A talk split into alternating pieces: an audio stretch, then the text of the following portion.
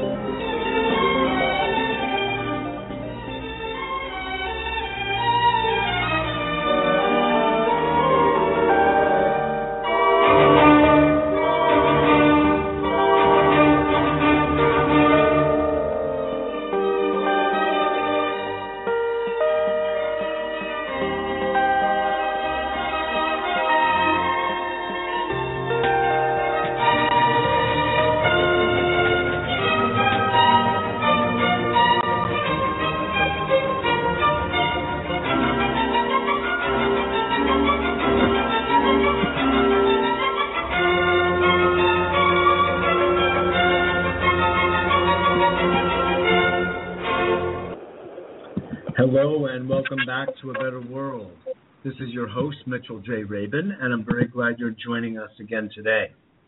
Today we're going to be engaging the conversation of Carl Calleman, who's been a guest on A Better World radio and TV uh, a number of times since about 2004 when we first met outside of Chennai, India, where Carl was acting essentially as an advisor on the Mayan calendar to a particular teacher that we were both familiar with at that time. Carl has had a really, really um, interesting professional life, having started originally as a biologist at the World Health Organization, uh, doing cancer research, to uh, leaving that for a life as a Mayan scholar based on a trip he had made to Mexico, at which time he became enthralled with the work of the Mayans and the structures that they created. Since he has written numerous books and be, has become an internationally renowned figure and scholar in the Mayan calendar and Mayan culture. Uh, his books include The Mayan Calendar and the Transformation of Consciousness and The Purposeful Universe How Quantum Theory and the Mayan Calendar Explain the Origin of Life. Origin, I'm sorry, and Evolution of Life. Carl's latest book, The Global Mind and the Rise of Civilization, a novel theory of our origins, will be the basis of our discussion this evening. And we will be looking at what is the mind, what is its origin? What is its relationship to the brain? And what is its role in the formation of our lives and our future? You can go to our website, abetterworld.tv, to read more about Carl, as well as to access other uh, radio programs we've done with Carl over time, as well as even to order his books. So, with that, I'd like uh, to welcome you, Carl Calleman, to A Better World yet again. It's a pleasure, as always, to have you. Oh, thank you so much, Mitch. It's, it's always nice to talk to you, and I, I really enjoy our, our shows. Me too, me too. Thank you very much. I'm going to have to ask you to put the microphone closer to your mouth if you would, because I know you're up in the mountains in New Mexico, and uh, the audio isn't coming through as clearly for the audience as I would like. If you could do that. How is it now? That's better. That's better. Thank you. As much as you oh. can enunciate, you know, loudly, that would be great, and that should that should work Cool. out. If it if it begins to sag a little bit, I'll I'll speak up. Yeah. Wonderful. Well, this book, Carl, and it is the first in the volume, the first volume, I should say, of the Paradigm Shift trilogy. You've named it. Is no small name. Both the trilogy and the Global Mind and the Rise of Civilization, a novel theory of our origins. There's nothing modest about it, and I like that noble thrust into the domains of of history, philosophy, and overall thinking and reflection on our past and what it actually consists of. Uh, and as as with everything else in our lives, there is so much rather um, habituated thinking, routine thinking, and acceptance of assumptions that are inherent in the process. And uh, you have been one to really rip asunder those assumptions and conditioned responses. And this book is exactly another um, another example of that. So I, uh, from the beginning, I want to just thank you for your robust entry into that space and willingness to peel back more layers and take another fresh look. Yeah. So, yes, thank you. So, in light of this, I, I would really like to actually lay out a platform for you, and I'll ask my questions and make my comments along the way. But if you would, I'd love to uh, just invite you to lay out your thesis and um, then some of the points that you would like to uh, use to corroborate it. So the Oh, yeah. is yours. Thank you, thank you. Well, I think the the basic thesis uh, of this book is that uh, human beings are all connected to a global mind, um, a, a mind that actually emanates from the core of the earth. And it, while we tend to think that we're all sort of individual thinkers, that we, we have uh, these brains that, that are doing the, the, the um, thinking. Uh, what it looks like in, in this particular historical perspective, uh, which is based on the Mayan calendar, is that our, our thinking is not as individual as we, we, we normally think.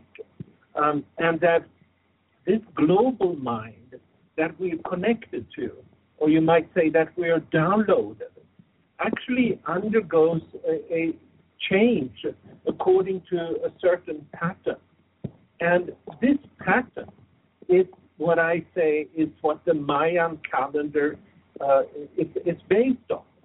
Um, and uh, as, as this mind changes, so do our individual ways of thinking. And as our individual ways of thinking uh, are, are changing, uh, what happens is, is that um, is, is that we start to create civilizations, and these civilizations have history and uh, uh, undergo change in, in, in accordance with these uh, shifts in the in the Mayan calendar. And so, in this sense, we, we're all very much part of a, some kind of a divine plan, I would say, or at the very Mhm. least, we're part of a time plan. And uh, time plan that, that the Maya outlined for the human mind, or for the uh, for the collective mind, for the global mind, it also corroborates with the ideas that are um, presented in religion. And for instance, the, the old idea from the Hebrew Bible of, of God having created the world in seven days, um, or actually six days, and then resting on the seventh. This is really just uh, another uh, angle on the Mayan calendar that describes the uh, actual time frame of these um, uh, days and nights, which is really like a wave movement, where the days are like the peaks in the evolution and the nights are like valleys in, in the evolution. And so you, Mhm. it, it's, it's a very ancient, I mean, it corroborates ideas that we find from the very most ancient uh, uh, religions that, that are, are, are emerged on our planet. And, it, and, and so is the Mayan calendar. It's, it's an ancient calendar going back uh, at least 2,500 years. And so uh, what I'm saying here is that uh, in our modern mo- world, we may have lost the, the at least the awareness that we are subjected to a divine plan. And uh, I think we are beginning to recover it, and uh, um, that's why I think the world, uh, the, the work I'm done, doing is is is relevant and, and something for, for people to listen to because it seems that we are actually part of a divine time plan that we have essentially been unaware of. And this presents a, a, a perspective that may explain a lot of things that seem very, very enigmatic. Uh, so, are you very... saying, Carl, if I may ask here, uh, are you saying that the um, Old Testament's articulation of the seven days or six days of creation, seventh day of rest, is in accordance with the uh, articulation of time and action as described in the Mayan calendar? Yeah, absolutely. Absolutely. And and is the onset of the Old Testament, the presence of the Old Testament and the entire Judaic teaching in accordance with the long count of the Mayan calendar as well, as you described, same with the Egyptian, Sumerian, and Mesopotamian Mesopotamian cultures. Yeah, I would. And it,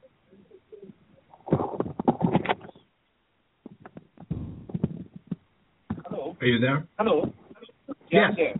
Uh, Good. Yes, yes, I would say exactly that. And you know, I, I think the whole concept uh, of the, uh, which is in, the Hebrew Bible of, of the the Garden of Eden, uh, that's really like a state of consciousness. It's mm-hmm. the state of consciousness that people were in before they started to download the mind. Uh, because the mind is something, in a sense, it comes, it has very good points because it, it's what has created all the, the, all our civilization and all the conveniences that have come with that. But it has also separated. The mind is a separating function. And, and that's really something you, you and I could hear about in, when we were in India a, a number of years ago. The, mm-hmm. the, the mind to the Indians, it's not just a good thing. It's it is good in the sense that yes, you, it helps you create um, industries and whatever we, we need for for today. Yeah. Who needs it? Anyway, but but it, it it's bad in the sense that it actually is something that throws us out of that kind of unity that was described as as the uh, the, the Garden of Eden. And I, I also think that the, the Mayan calendar is something that uh, uh, that that describes um, something that that's implied in not only in the Jewish tradition but also later taken up by the Christian and Muslim tradition, the idea that the world is actually going to return to Garden of Eden, or at least uh-huh. that that's the possibility. And um, uh, this seems, you know, from my perspective, everything is, is sort of planned uh, uh through this, uh, these shifts in, in the human mind. And, and it has a history. Uh, uh we were taken out of the, uh, of the Garden of Eden, but now we can also look at how we, we may actually be returning to that state of consciousness and state of, of awareness. So let me just ask here then. Uh, the way you describe the mind, it's as though it were something that were God given. First, the state of bliss of the Garden of Eden was given. Uh, that was yeah. our, I guess you could say, our natural evolutionary biological state. And then yeah.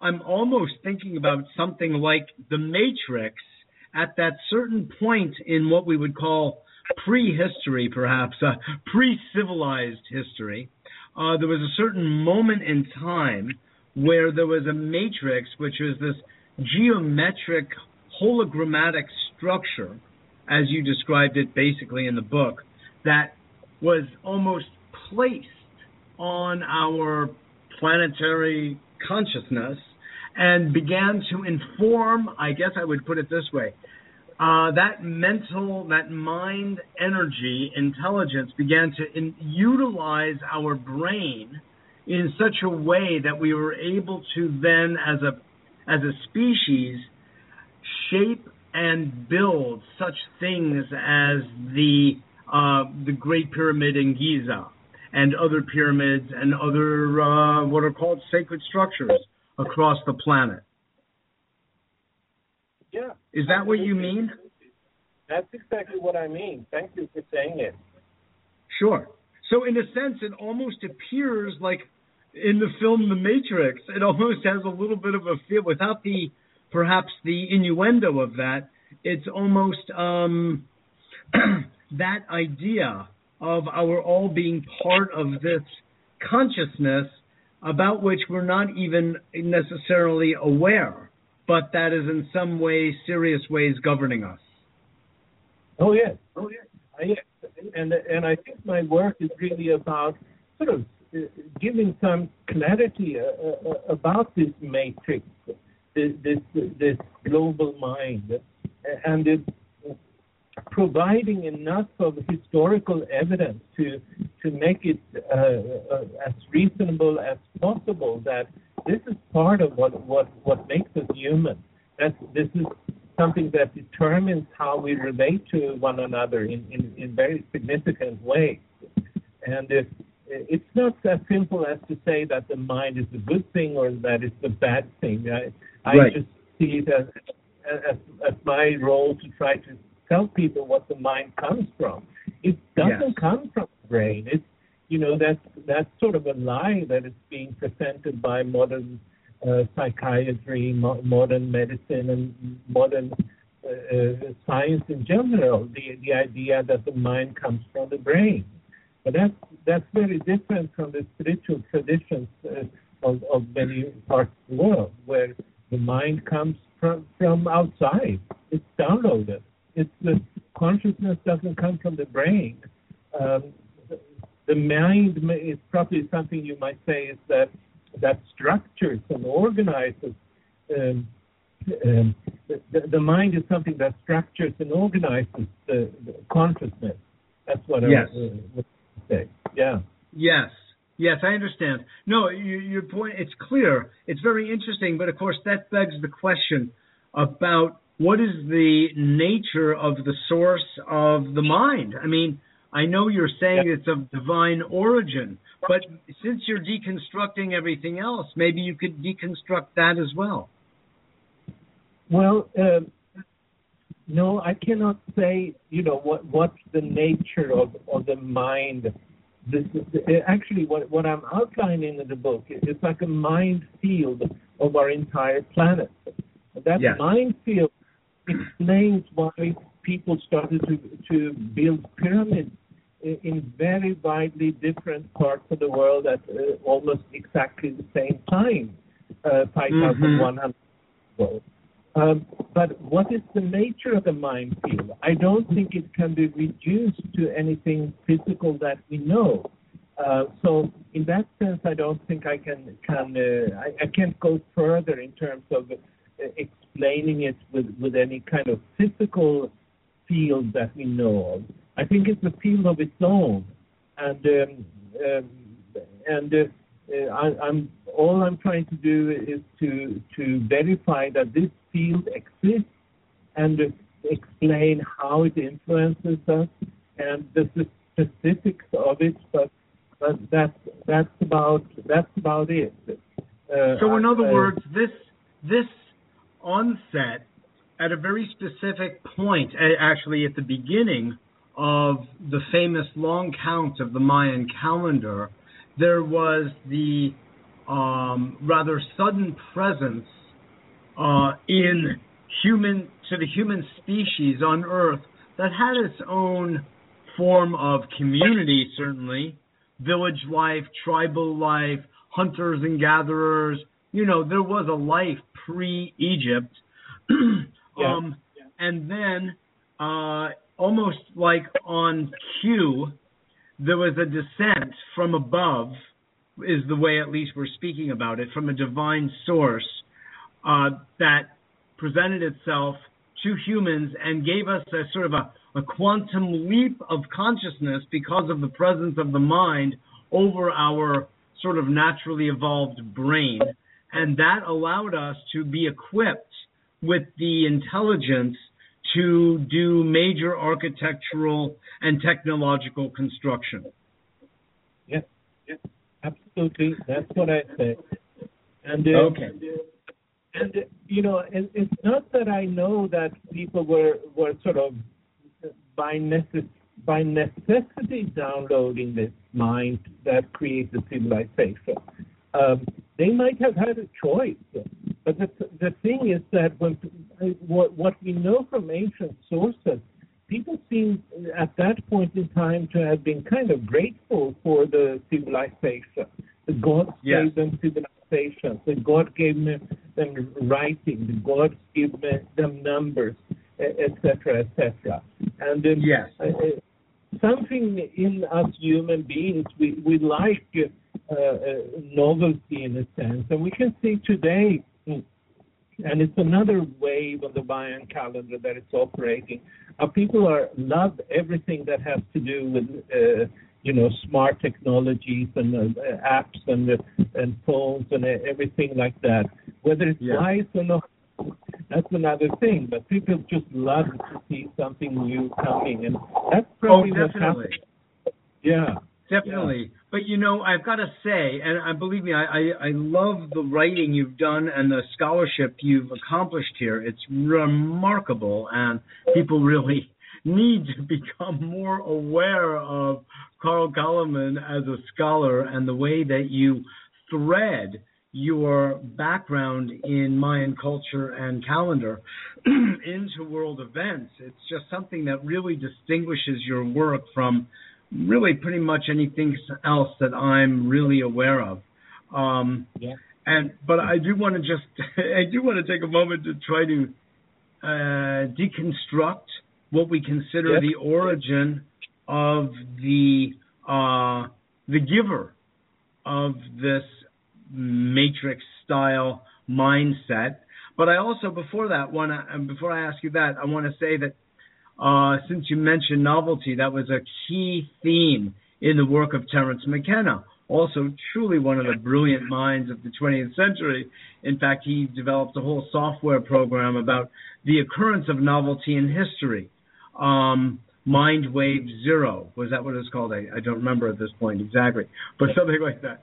Anyway, uh, he suggested, Carl, that our leaps in consciousness through the years uh, we've got marked as histories was as a result of the use of psychedelics, which are all Yep. shamanically sanctioned plants that have very specific uses.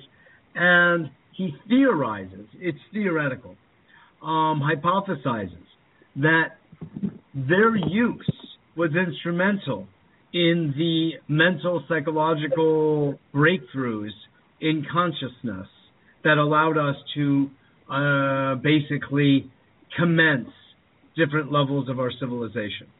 Your thoughts? Well, that's what he called the, the stone the stoned ape. Yes. Yes. Yeah. and uh, and I I yeah, he was a very original thinker, and and I disagree with him. I disagree with him. Um, my view is that prior to the downloading of the mind, and prior to the um, um, beginning of civilization, I think people were pretty much just naturally, without any kind of psychedelics or anything like that, they were pretty much in a shamanic state of consciousness. Uh-huh. Um, and that's what I'm discussing in the book when I talk about how the cave paintings were were made and, and so forth. And uh, Yes. because there are interesting scholars uh, who have sort of seen that the ancient cave paintings going back 40,000 years, and um, and some of them I've seen in France and, and so forth, that, uh, Yes. that they, they have similarities with uh, what what modern shamans will describe as their experience as they go into this other world, whether it's induced by psychedelics or, or by drumming and rapping and, and, so forth. So my Mhm. my thoughts my thoughts around this is that there was in those days there was no need for for you might say, mushrooms or, or anything like that to put people in the um, in that kind of a state. It was just their natural uh, birthright, you might say, a natural state. And it was only the mind that broke up this kind of shamanic unity with everything that people were in at, at this point. And um, yes. I, I, what I want to point out there is that you know, uh, uh, McKenna, he thought that, you know, maybe a hundred thousand years ago that uh, people started to use mushrooms that had these kind of magical properties. But if you really go by the evidence, I think the the, the first uh, clear evidence of the use of psychedelics is um, uh, about 8,000 years old. Uh, uh, you might have seen this mushroom man. This uh, have you seen this guy with some kind of an insect like guy that is covered by mushrooms all over? Uh, Terence McKenna would highlight this particular thing, and and I think uh, uh, rightly so. I think it's indisputable that this this must uh, show some kind of a state of consciousness induced by these kind of mushrooms. But what I want to point out is that this is not 100,000 years ago. It is less than 10,000 years ago. And, and, so what I think happened was that when people started to, to download the, the mind, they, they got disconnected from the divine, from everything, from the animals, etc. They, they were kicked out of the Garden of Eden. And it, so it's only at that point, I think, that people started to use the, uh, mushrooms or, or other uh, substances in order to reconnect with. Oh, uh, I see. Yes, yes, yes. I understand. That's a very interesting perspective as well. I, I yeah. appreciate that. But okay, so let's turn for a moment before we get into understanding something about the the aspect of the eight partitions and part of the gift that comes with that mindset that was given to us. Just your own thoughts, Carl, because you've spent so much time looking at this. I'm wondering, uh, first of all, let us let everybody know. I see that we're almost halfway through the program. You're listening to uh, Better World with Mitchell J. Rabin. We're on every Wednesday at 6 p.m. Eastern Standard Time. Love that you join us every week, so appreciate that you share these uh, links, these radio shows with your friends who you feel and, and others that you feel can benefit from them. We love the expanding audience and people who write to us. You can always get to me at mjr at abetterworld.net, mjr at a abetterworld.net. And uh, I'd like to point out that uh, we have a weekly newsletter at a abetterworld.tv. You can sign up for it, free newsletter and we announce who we will have on the TV program every Monday night, who we will have on our Tuesday Progressive Film Hour with Mitchell Rabin on afternoons on Progressive Radio Network and on A Better World Radio here. And today's guest is the uh, Mayan scholar Carl Calleman, the author of numerous books I mentioned earlier, and now we are speaking of his latest book, the Global Mind and the Rise of Civilization, a novel theory of our origins, which is this really interesting uh, foray into the relationship of the Mayan calendar to the development of the mind, which is not something that just has, Carl says, uh, upsurged from consistent use of the brain, but is actually uh, what looks like a divinely given, to use a modern phrase, download from above. And you're walking in, if you're just entering right now, with my question to Carl. tell me more, tell us more about the nature of the download. What what is its real, you know, what is it? I understand that you make the point very clear, and I completely agree with you. And I never really had the thought that the mind came from the brain, but I really didn't know where it came from. It's all be, always really been a matter of speculation, and you've offered a potential source that I I think is really very much worth thinking about, if that's not too ironic. And uh, But I would like to know more about what you think about what we mean when we say divine source. Yeah, yeah. Well, it, it, it's really kind of beyond me. But just because you know, I think I, if if as I believe that the divine source created my mind, how could I use my mind then to understand something that is so much bigger than uh, than my mind? Um, all, all I can you know, all I can do as, as a scientist is, is to uh, see the patterns from what we know historically speaking, but also see how this corroborates some of the most recent understanding of the nature of the, of the inner core of the Earth, as well as with the, how that may connect with our our, our brains uh, and so forth. Um, so um, the, the, See, please I, do what what what it's it's kind of irrelevant what I think the divine source is. I, it is what, what I do feel though is that sometimes I am able to connect to this divine source and and I think whenever something good comes out of it, me, that's probably when I when I have connected to it. But what it is, I don't know. It's uh, that's okay. I'm but sorry. let me be let me have some fun then for a moment here because divine sources have oftentimes been thought of as completely out of the reach of humanity. Others say mm-hmm. divine sources absolutely completely inside humanity. There's that yeah. wonderful old Sufi story that says, uh, you know, God asked a sage, Where do you think I ought to uh, park myself where nobody would find me. And the sage said, Well, of course, in the human heart. No one ever thinks to look inside. You know, so there's that story. But there's also yeah. the story of extraterrestrial life and um, intelligence far beyond uh, not only this planet, but even this three dimensional world. And it has an intelligence that can travel at the speed of light, can narrow itself down into the size of a photon.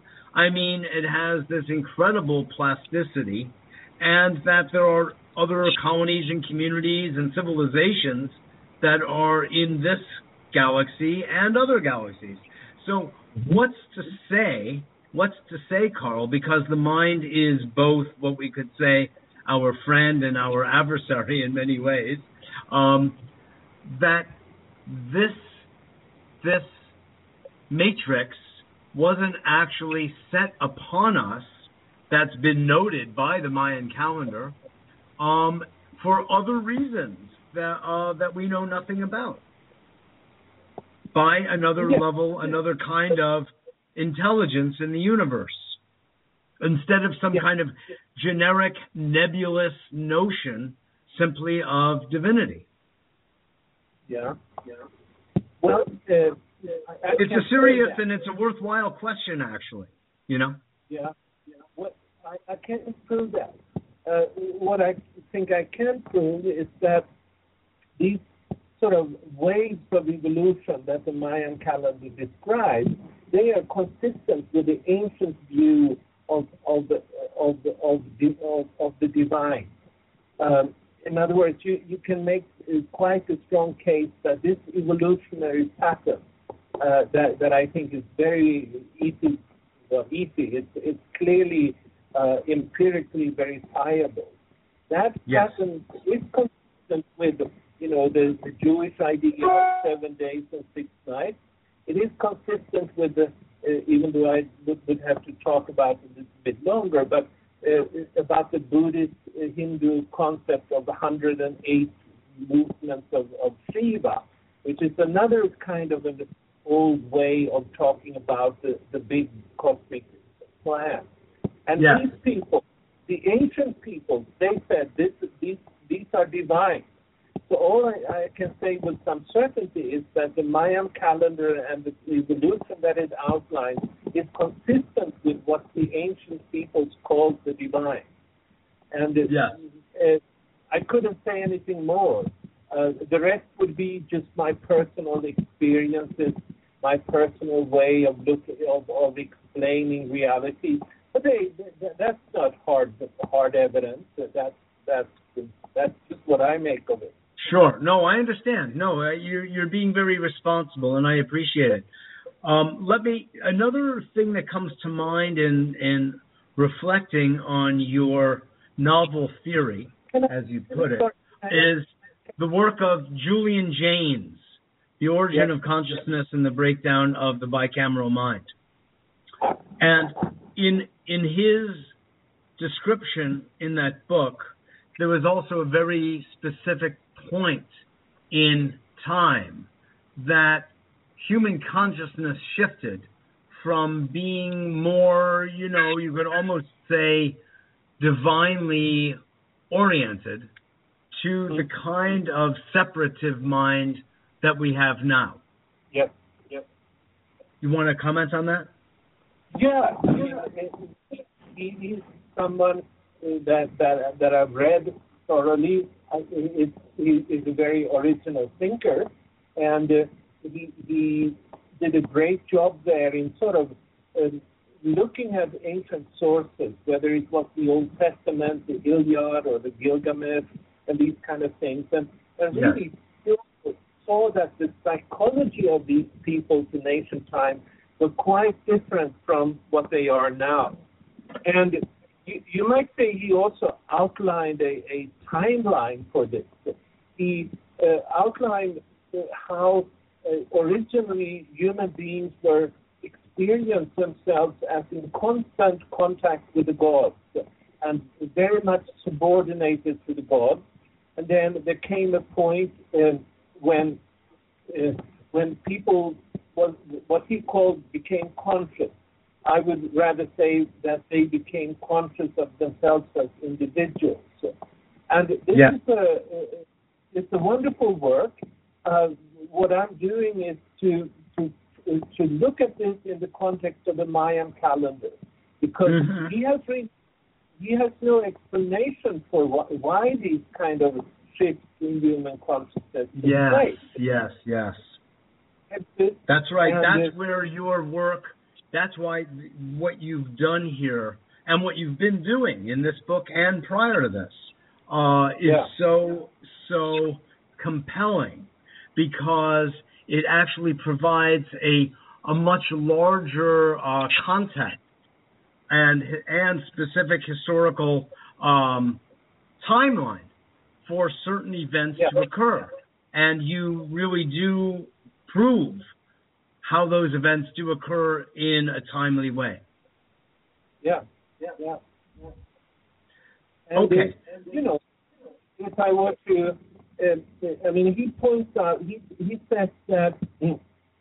Um, uh, that uh, the, the, the birth of the human individual, if you say it in that sense, a, a, a person who is not just sort of following the whatever the gods are, are, are telling you, uh, that birth is what they call the axial age in history, which is about 550 BC. And uh, uh, yes. that was a when, when there was a tremendous amount of uh, uh, changes all over the planet, new religions, or, or, really the modern kind of religions that emerged at that particular point in, in time. And, um, you know, we, we, when, when we think about people in the past, we, we can imagine sort of uh, relating to Plato or, or Aristotle or people like that after the fifth, people that are sort of human individuals uh, making choices and so forth. But we find it much harder to relate to Moses or to Imhotep or or ancient yeah. Ancient Egyptian uh, uh, uh, pharaohs because they they're not individuals. They seem to be have been following whatever the gods were telling them, and uh, yes. uh, but but the point that I'm I'm making in, in the second volume in, in, in, this trilogy is that this shift 550 BC when when it's all over the world people started to develop religions and think in new ways, it it's, it's the exact midpoint of the Mayan long count. And so it coincided with a shift in, in, the, in the human mind. And Yes. it, it all comes down to this history of the human mind. And, and um, Yes. yeah, Yes, it's almost like the uh, the lever of the calendar is the use of the uh, of the human mind. Yeah, Yeah. You know, it's kind of a funny way of thinking about it, but it's almost like our human mind and therefore our human beingness is a function of the calendar. You know. Yeah. yes. Yeah, yeah, it, it's very interesting. So yeah, it's very interesting. So around, and please correct me if my time dates are off a little bit, but around 3100 or so BCE was um, actually it had to be before that because the Great Pyramid of Giza dates back considerably further. So there had to have been something showing up in the Mayan calendar that signified the um, the uh, advent of the human mind as a download, as a matrix uh, that informed the architects of the pyramid to know a straight line from a crooked one, the first, Yeah. the origin of the straight line, and the origin of the eight partitions. And then Yeah. there have been several other time points in the calendar, one of which you were just referencing around 550 BCE also, where we, you know, it's a little sooner than that. I mean, I'm sorry, a little later than that, where we saw the presence of Lao Tzu and China. And then we have uh, Buddha, of course, Gautama Shakyamuni Buddha, hi- historical Buddha in India. And then we have uh, the Socratic period in ancient Greece, Yeah, correct? Yeah. So, yeah, yeah, am I following your your your stream? yeah, yeah.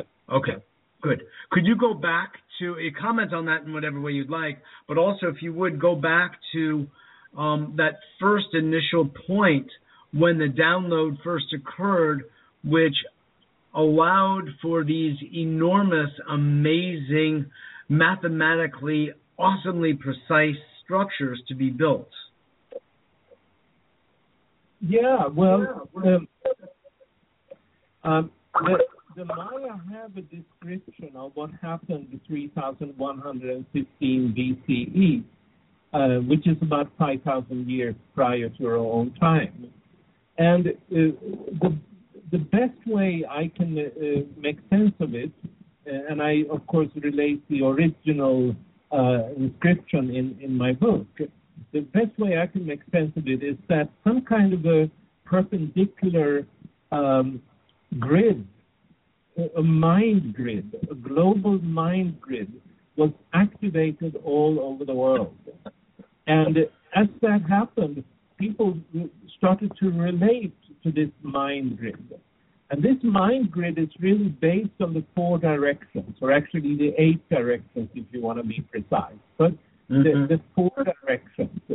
And so the, there is a reason then that the ancient peoples would always build their, uh, always I should say, but very, very often they would build their sacred monuments in accordance, in alignment with the, um, the, the four directions. Because that's what they, the four directions at, at those times were almost certainly experienced as four actual divine powers. Uh, and that's a viewpoint that you, you definitely find from all Native American peoples that the four directions are, are energies, are, are divine uh, uh, sources, if you like. And you Yeah. find it also from Japan and from China and, and Sure. several other ancient You know, you find it in the presence of the art of geomancy, which is all over the planet and Yeah. part of indigenous cultures. Yeah, yeah. And so it seems like they were in, in a more advanced resonance with these four powers and, and could really feel how they were, were, coming in. But also these four powers of the of the, of the directions, they were actually the, the ones that gave us the structure of the mind, believe it or not. But mm-hmm. if, if if you think of how important they, they, the four directions were to the ancient people. They, they must have had some reason for that. And the reason yeah. that I'm seeing is that those four directions, the, the alignments, the perpendicular lines, and so forth, is what gave them through resonance the structure of their minds, their ability to to discern, to give structure and and and so forth. So uh, there was a reason that that, that people in, in who built the big pyramid or or many many other uh, monuments in the world that they were so keen to to have it aligned with the with the with the four directions because the four mm-hmm. directions mm-hmm. were the source of, of their civilization. Yes, Yes, yes. Well, you could say it's one of the most fundamental organizing principles we have, which is our orientation in space. Yeah, yeah, absolutely. But know. that orientation was really just activated at a certain point in time. And, and it's only since then that, that we've been able to tap into it and resonate with it. Yes, yes, yes, exactly. And maybe that goes for everything maybe only when something emerges then we can resonate with it you know? It's actually you know part of um, heidegger's thinking if i understand correctly that once something is in language and we have an, a word to represent an idea then we can begin to relate to the idea and make it real in effect. Yeah. Same thing yeah, isn't it? Right. Okay, good, good, good. No, this is very, very interesting. I'm curious, why would it be that in Egypt, uh, so, so powerfully, the download was experienced in such a precise way that it allowed them to generate these kinds of uh, entire culture civilization based on these structures.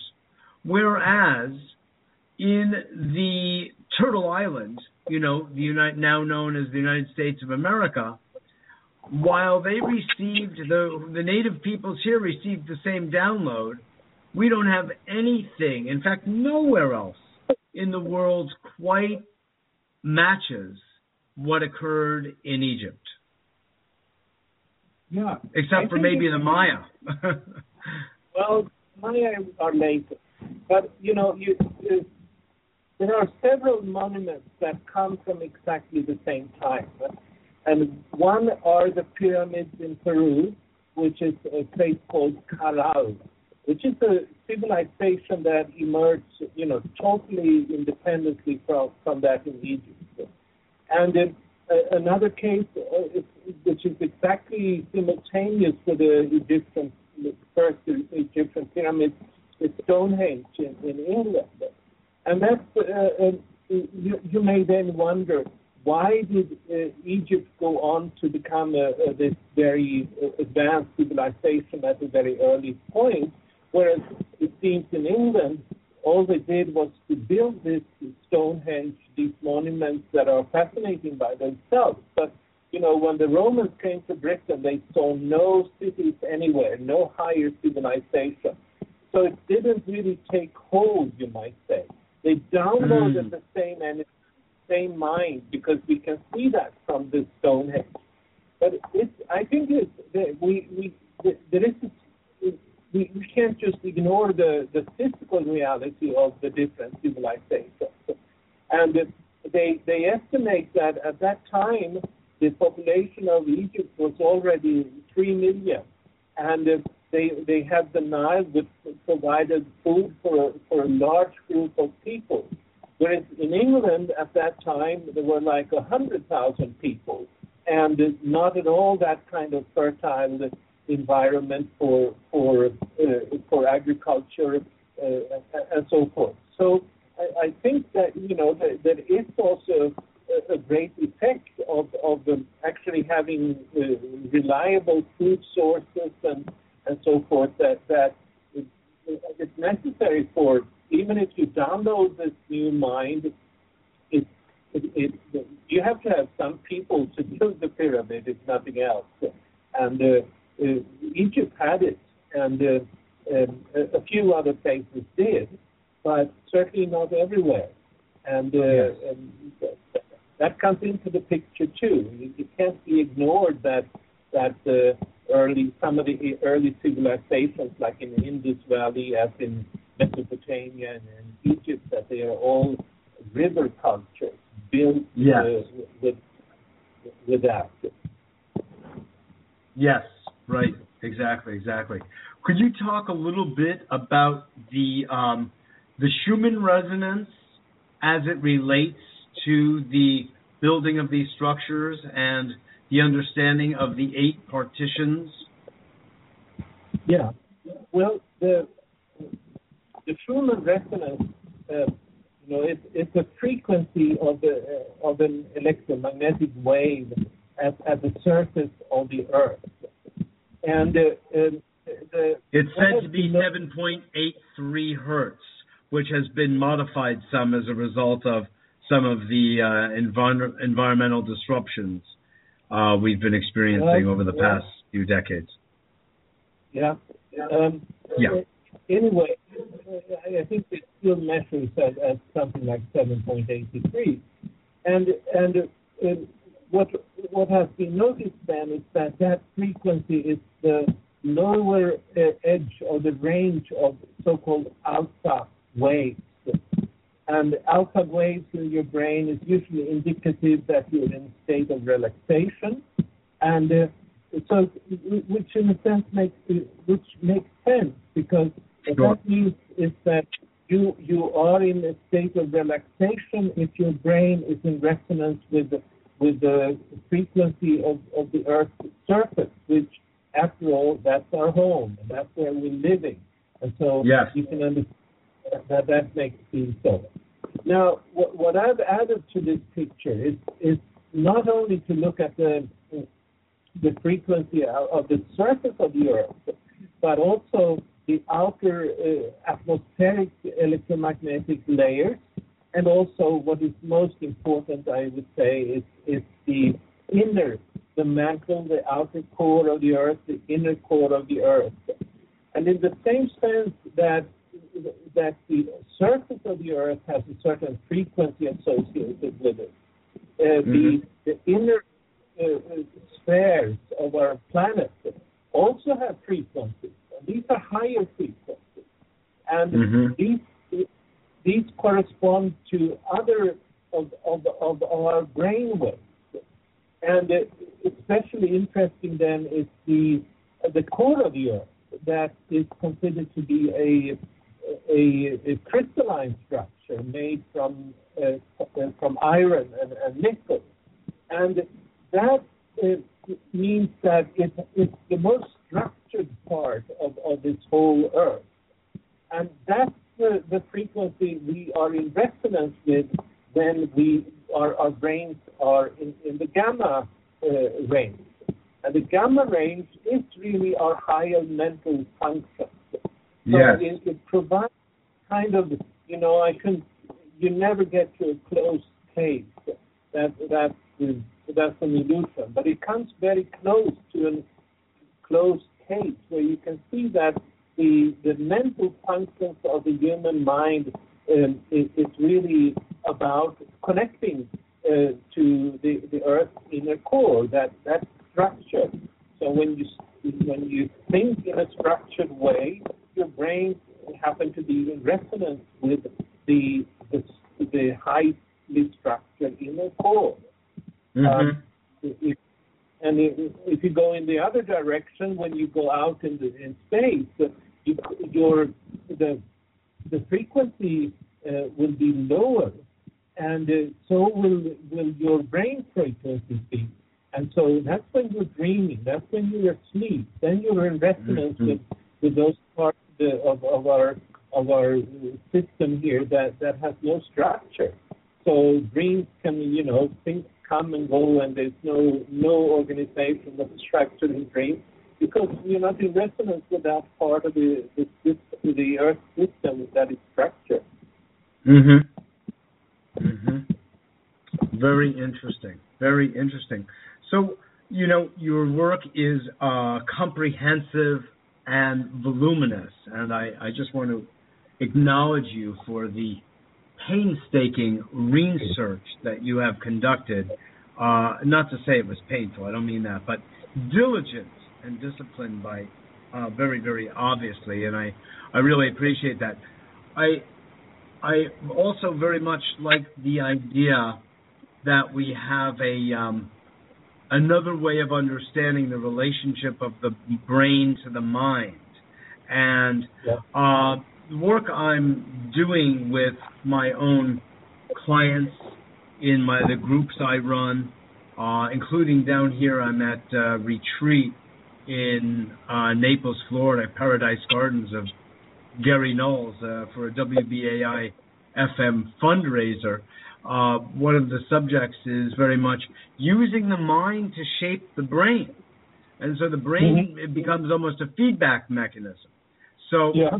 we you understand that we can use the mind in a way to shape the body altogether that shapes biology and um, really has power over biology you know Yep. and that's a very and in fact the entire material world if you want to do it by extension depending on how well you can develop this mind we're speaking of which has you're saying a divine origin and that's something that makes a tremendous amount of sense.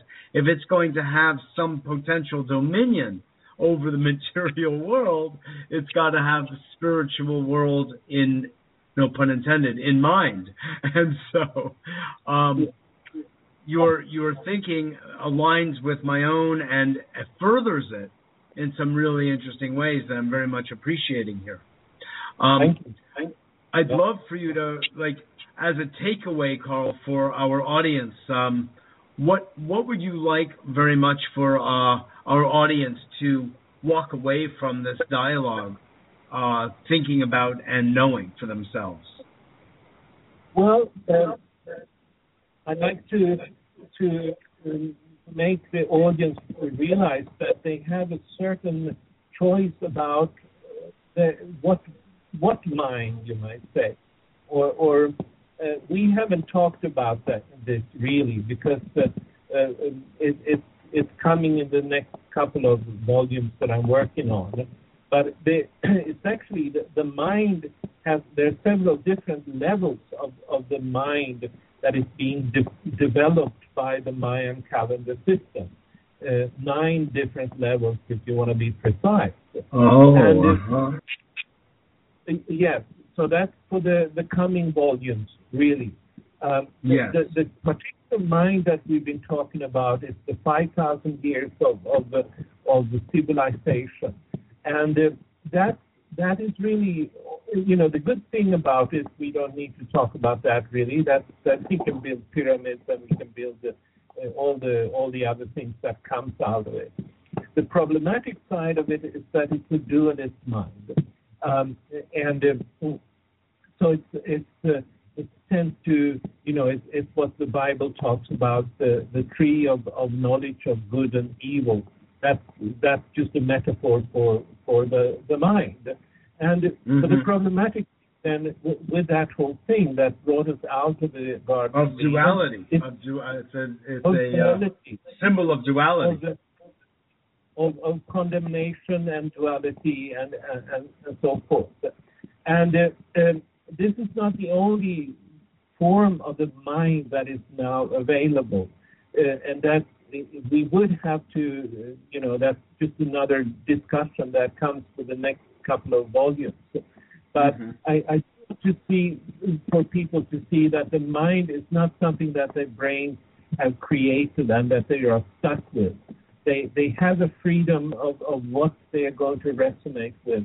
They have a freedom of what they're going to download, and uh, uh, that's that's the important thing. It, it, in, in other words, the, the mind is not something that's sort of built into our brains and built out of, of our brains. It, it comes from an external source, really. Yeah. And uh, yes. that's that's what what I believe uh, where people can find the freedom, and that's also where we, as as a human collective, in in in in the time now, especially after the uh, the the shift in the Mayan calendar that were a couple of years ago, that we we now have new possibilities we have the possibility of, of transcending fully the dualist mind of, of the past.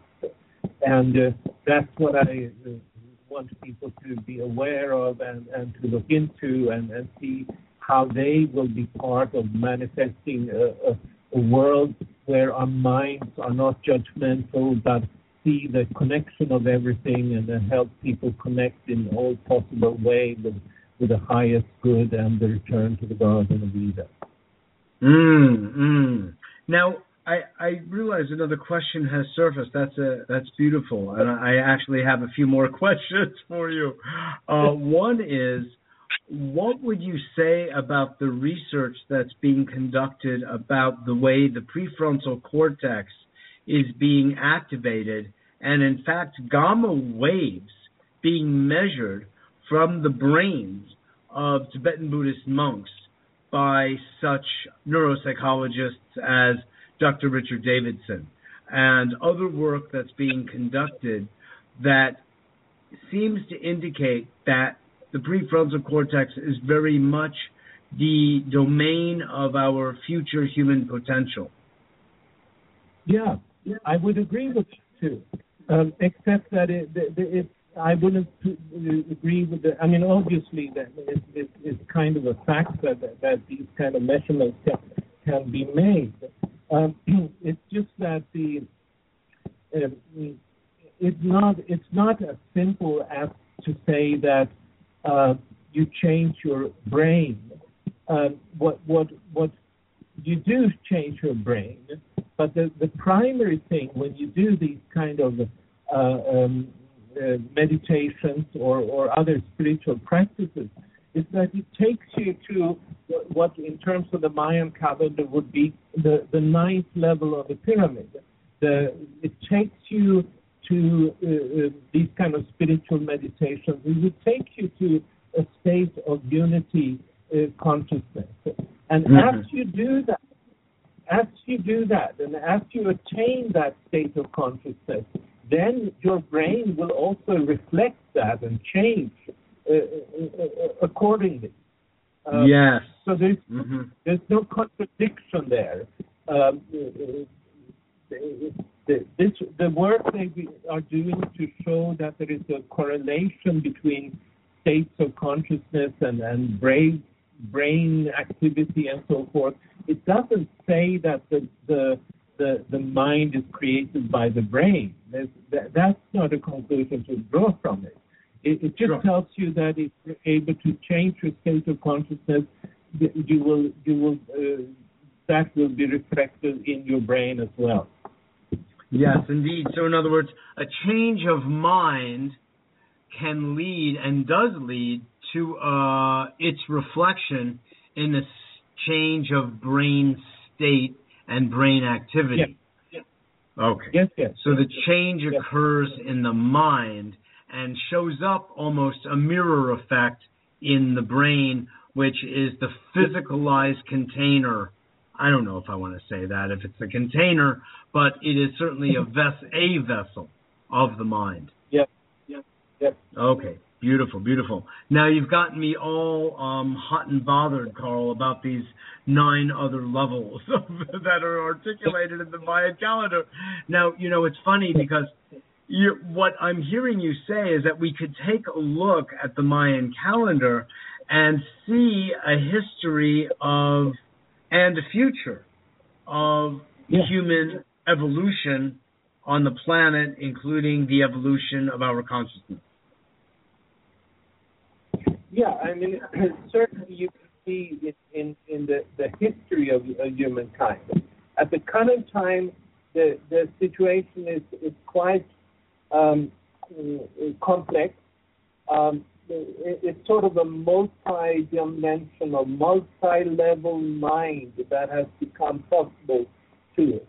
So, you know, even if I did make predictions prior to the shift, and the, the predictions that were also actually very precisely manifested based on the Mayan calendar, I would not today want to make any time-based uh, uh, uh, prediction about the future. Uh, it's, like uh, um, it's like these. we come to a state when it depends on ourselves what levels of, of, of consciousness that we're going to be in resonance with. And nobody tells us. It's our choice. And there are nine different levels, and we can choose between them. We can choose to stay in the judgmental level that has been dominating humanity for 5,000 years. We may also change, uh, be, choose to be in resonance with the higher levels of the mind, the seventh, the eighth, and the ninth level of, of the mind. And uh, in terms of time, I wouldn't, you know, I, I, I, I wouldn't precise, give precision to any prediction of, of any, any, uh, any change because it's up to us. It wasn't before, but now it is. Okay, so in other words, the human will is its own, you could say, distinct organ, or it's its own distinct function yeah. outside of even the mind. Yes, I would. I, that's my belief. I can't yeah. prove it, but I believe. Okay. Right, right, right. But is there? I, I know that you are loath to make predictions, and uh, one of the really interesting aspects of your scholarship brought you to um, an interpretation of the so-called end date of the Mayan calendar, which was at significant variance with uh, traditional uh, Mayan scholarship. Your date was, if I remember, October 28th, 2011, distinct from uh, December 12th, 2012. You know, you could say um, about you know, um, a 13 month difference. And you stick you stick to your guns about that, and the others stick to theirs, and so be it. You know, I, I don't think it's, I think it was a really interesting, you know, another one of your wonderful adventures in scholarship that I think needs to be applauded because uh, you yeah. know. In fact, you know, Jose Arguelles, even though you two differed on a number of levels, he was another interesting adventurer who was willing yeah. to um, um, think and imagine um, in yeah. light of uh, Mayan scholarship. You know, and I, right or wrong, uh, I think we have to tip our hats. You know, but so I know that you don't want to do that, but I'm very involved in looking at you know what we could call the sixth epoch of a new Shangri-La on Earth of of the caterpillar emerging uh, as a butterfly, or uh, what it looks like more than anything, you know, the um, the continued um, direction downhill that's occurring in many ways um, that would lead to the sixth extinction, sort of as described in Elizabeth Kolbert's book and um, many, many others. So. I've been doing a lot of shows on on you know precious species extinction or conservation these days, and we're so at the precipice yeah. of so many. I mean, they say that literally in 50 years, more than 50% of the species we know today, if we stay on the current path, will be extinct. There won't be any more elephants yep. and rhinos and zebras and tigers and bears. I mean, they're gone. They become, uh, you know, photographs in a history book. Yeah. Yeah. You know, so uh, from that larger planetary, you know, global warming, climate change, even more important point of view, um, are there indications you've seen in the Mayan calendar that you could point to that would give any indication about where, whether we're going to be breaking through this to, to a higher state of consciousness or we're going to remain habituated in the lower use of the mind? Well, all I can say is that this ninth wave that doesn't hold the kind of polarity or the, doesn't have the kind of uh, dualistic quality as the lower uh, uh, levels of the mind uh, was only activated three years ago uh, in, in the beginning of, of 2011. And uh, so that is, you know, as to the extent that people are resonating with that, and they don't need to know whether the, the, where this comes from and, and so forth, but to the extent that they resonate with it, to the extent that they experience the unity with all things, then they are on the right path. Yeah. And uh, it's not that anyone can say, oh, I'm fully enlightened or anything like that. It's something we will have to do over and over again, and, and we have to uh, develop ourselves spiritually to come to that state. But the point I'm making is really that it's only been active for three years, uh, and uh, it will continue to run. It will continue to possi- uh, as a possibility that has never existed before. And from looking at reality through that kind of a window, which is a different window, a window where everything is connected and every everything we do will have consequences for everything else. That Yes. is uh, the solution. That is well, it's at least the, the, the beginning of the solution. Then, of course, there- there's the whole thing of how do you manifest, how do you translate these insights that, that comes from that kind of a unity consciousness into the physical world and, and saving these animals and so forth. But it certainly is something that has never existed before. That kind of a unity consciousness has really never been a possibility before, and only now it is. And that's Yes. the, that is the hope. That is the possibility, and it, it, that's a, novelty, you might say, uh, from Yes. the per, from the perspective of the Mayan calendar. Yes, yes, yes, yes. I hear you. That's this is all very potent and fertile for our imagination and for our contemplation, truly. Um, and uh, yeah, it's just really, really interesting. But just to be clear, the source of the ninth wave, which is Yeah. beginning to fertilize our consciousness with the notion and the resonance of unity consciousness, is originating in the same place as the mind matrix that that came to our planet um, at the beginning of the long count. Yeah, it's a, it's a sequence, you might say, of activation of different waves of evolution of the mind, and uh, they they have different polarities, and uh, it, it's like a round, it's like turning back, and uh, what used to be a unity before the mind was downloaded, when people were constantly in a shamanic state more than five thousand years ago that is Yeah. now becoming a possibility for us to return to um, through the ninth wave. And uh, Interesting. um, yeah, You know, you're now reminding me of a work of uh, Mircea Eliade of University of Chicago, who wrote Yeah. "The Myth of the Eternal Return," which was all Yeah. about the the archetypal presence in mythology of this notion of um, paradisal beginnings. yeah, It sounds like the Mayan calendar is um, articulating something similar.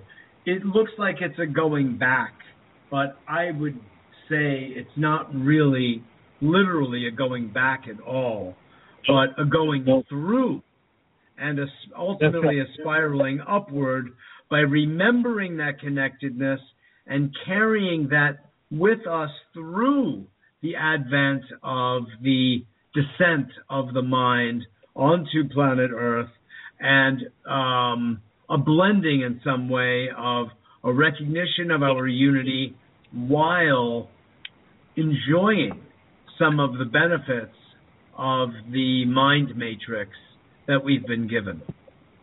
What do you Mhm. think? Well, well, I think so, and I think every Yeah, other, okay. you know, it's a it's a similar case to James. I mean, it's it's another person who has done these uh, remarkable descriptions of the history of religion and so forth, but does Yes. not have the Mayan calendar as a background, and Yes. and, and so. All, all that he can say is, is that oh it just happened it happened it happened Yeah, but what the, right. the, the, but only with the Mayan calendar would you actually understand that this is a preordained uh, plan, you might say. There is a Yeah. reason it happened. You understand the mechanism and so forth. And Yes. uh, you know, I'm not.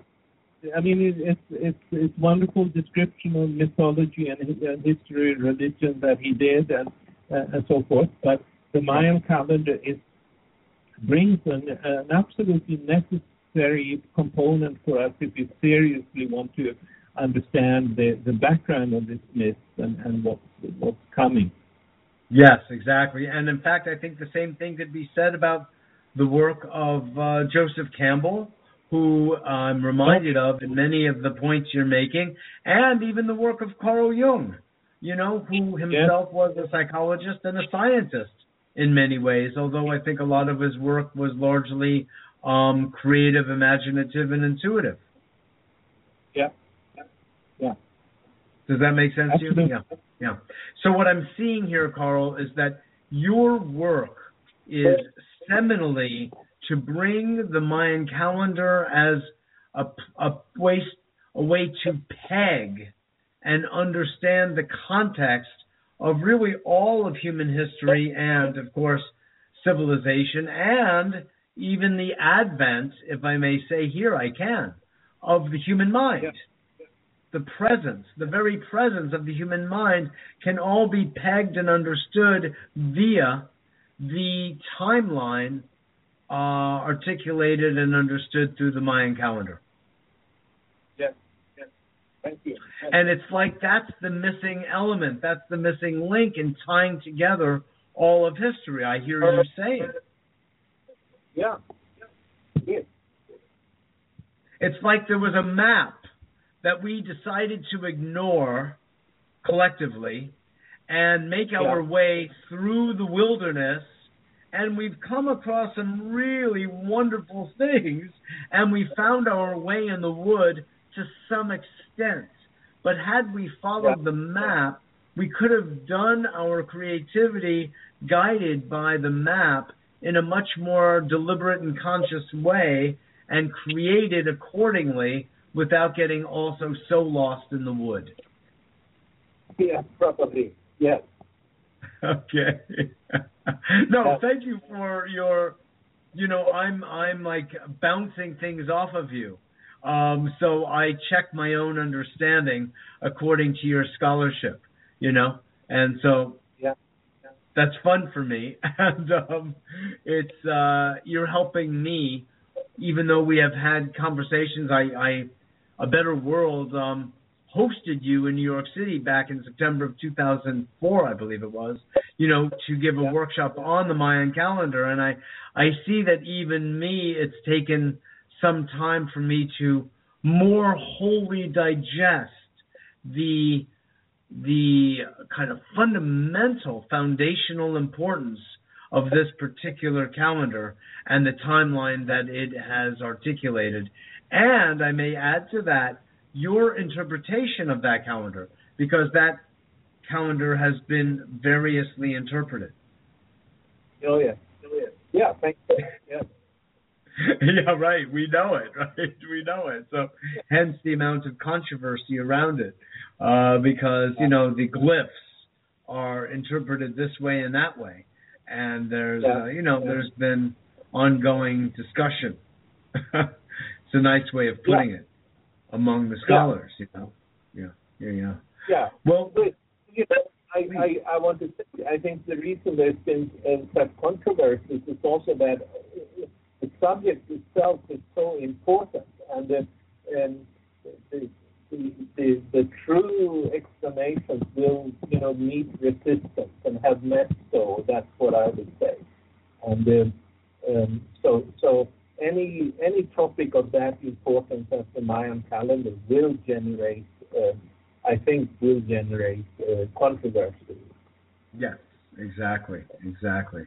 Well, I really appreciate your part of that conversation that has been going over on over time, and uh, thanks so much for being a guest. Uh, we will certainly have you on again. It's been pretty obvious over the years, Carl, that our friendship and colleagueship continue to explore and adventure along the same paths. After all, our meeting in a beautiful place called Golden City um, back in you know January, February of 2004 um, has given rise to this uh, wonderful friendship and appreciation of each other's work.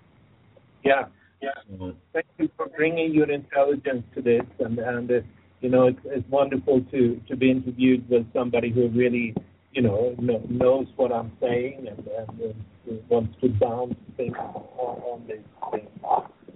Indeed, indeed. Well, you're most welcome, and thank you for being a guest again. And uh, we'll be in touch and certainly have you on again in future. Thanks so much, Carl. Thank you, Matt. Okay. Okay. Bye bye now. Bye bye. So, good night.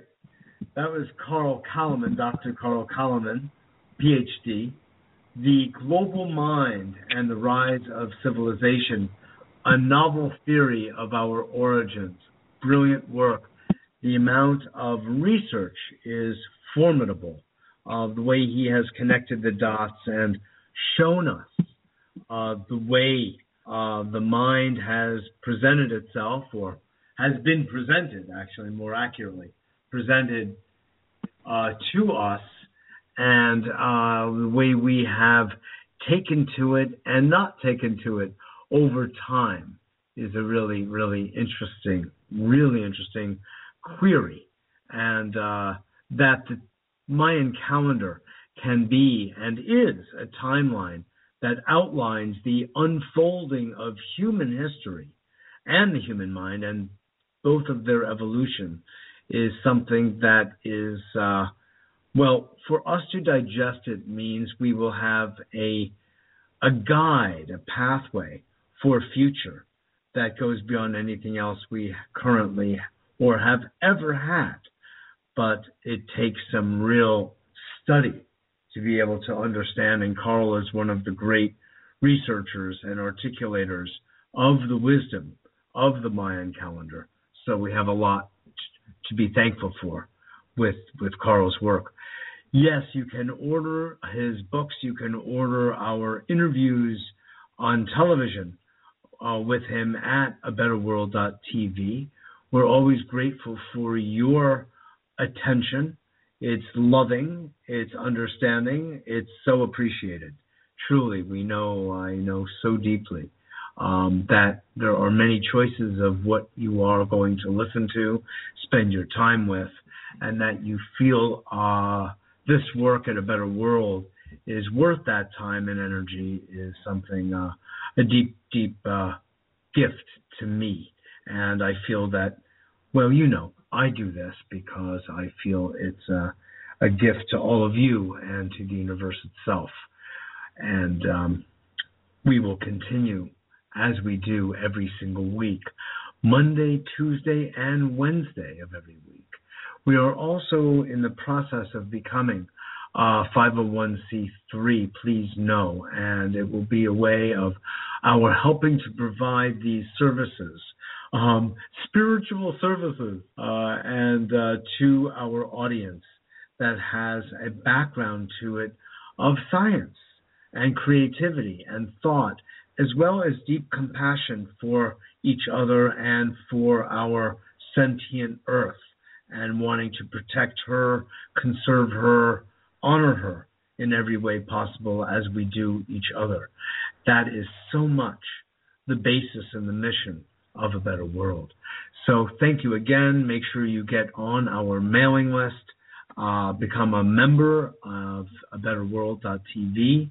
And I love having you tune in to all of our shows as well as to write to me at mjr at abetterworld.net, mjr at abetterworld.net, and share your your thoughts and your comments with us. They're always, always appreciated. So on that note, I am signing off from the beautiful Paradise Gardens. I think it's no mistake that I happen to be in a form of paradise right now down in Naples, Florida, doing uh, this great work with these uh, wonderful people. And I look forward to seeing you all next week.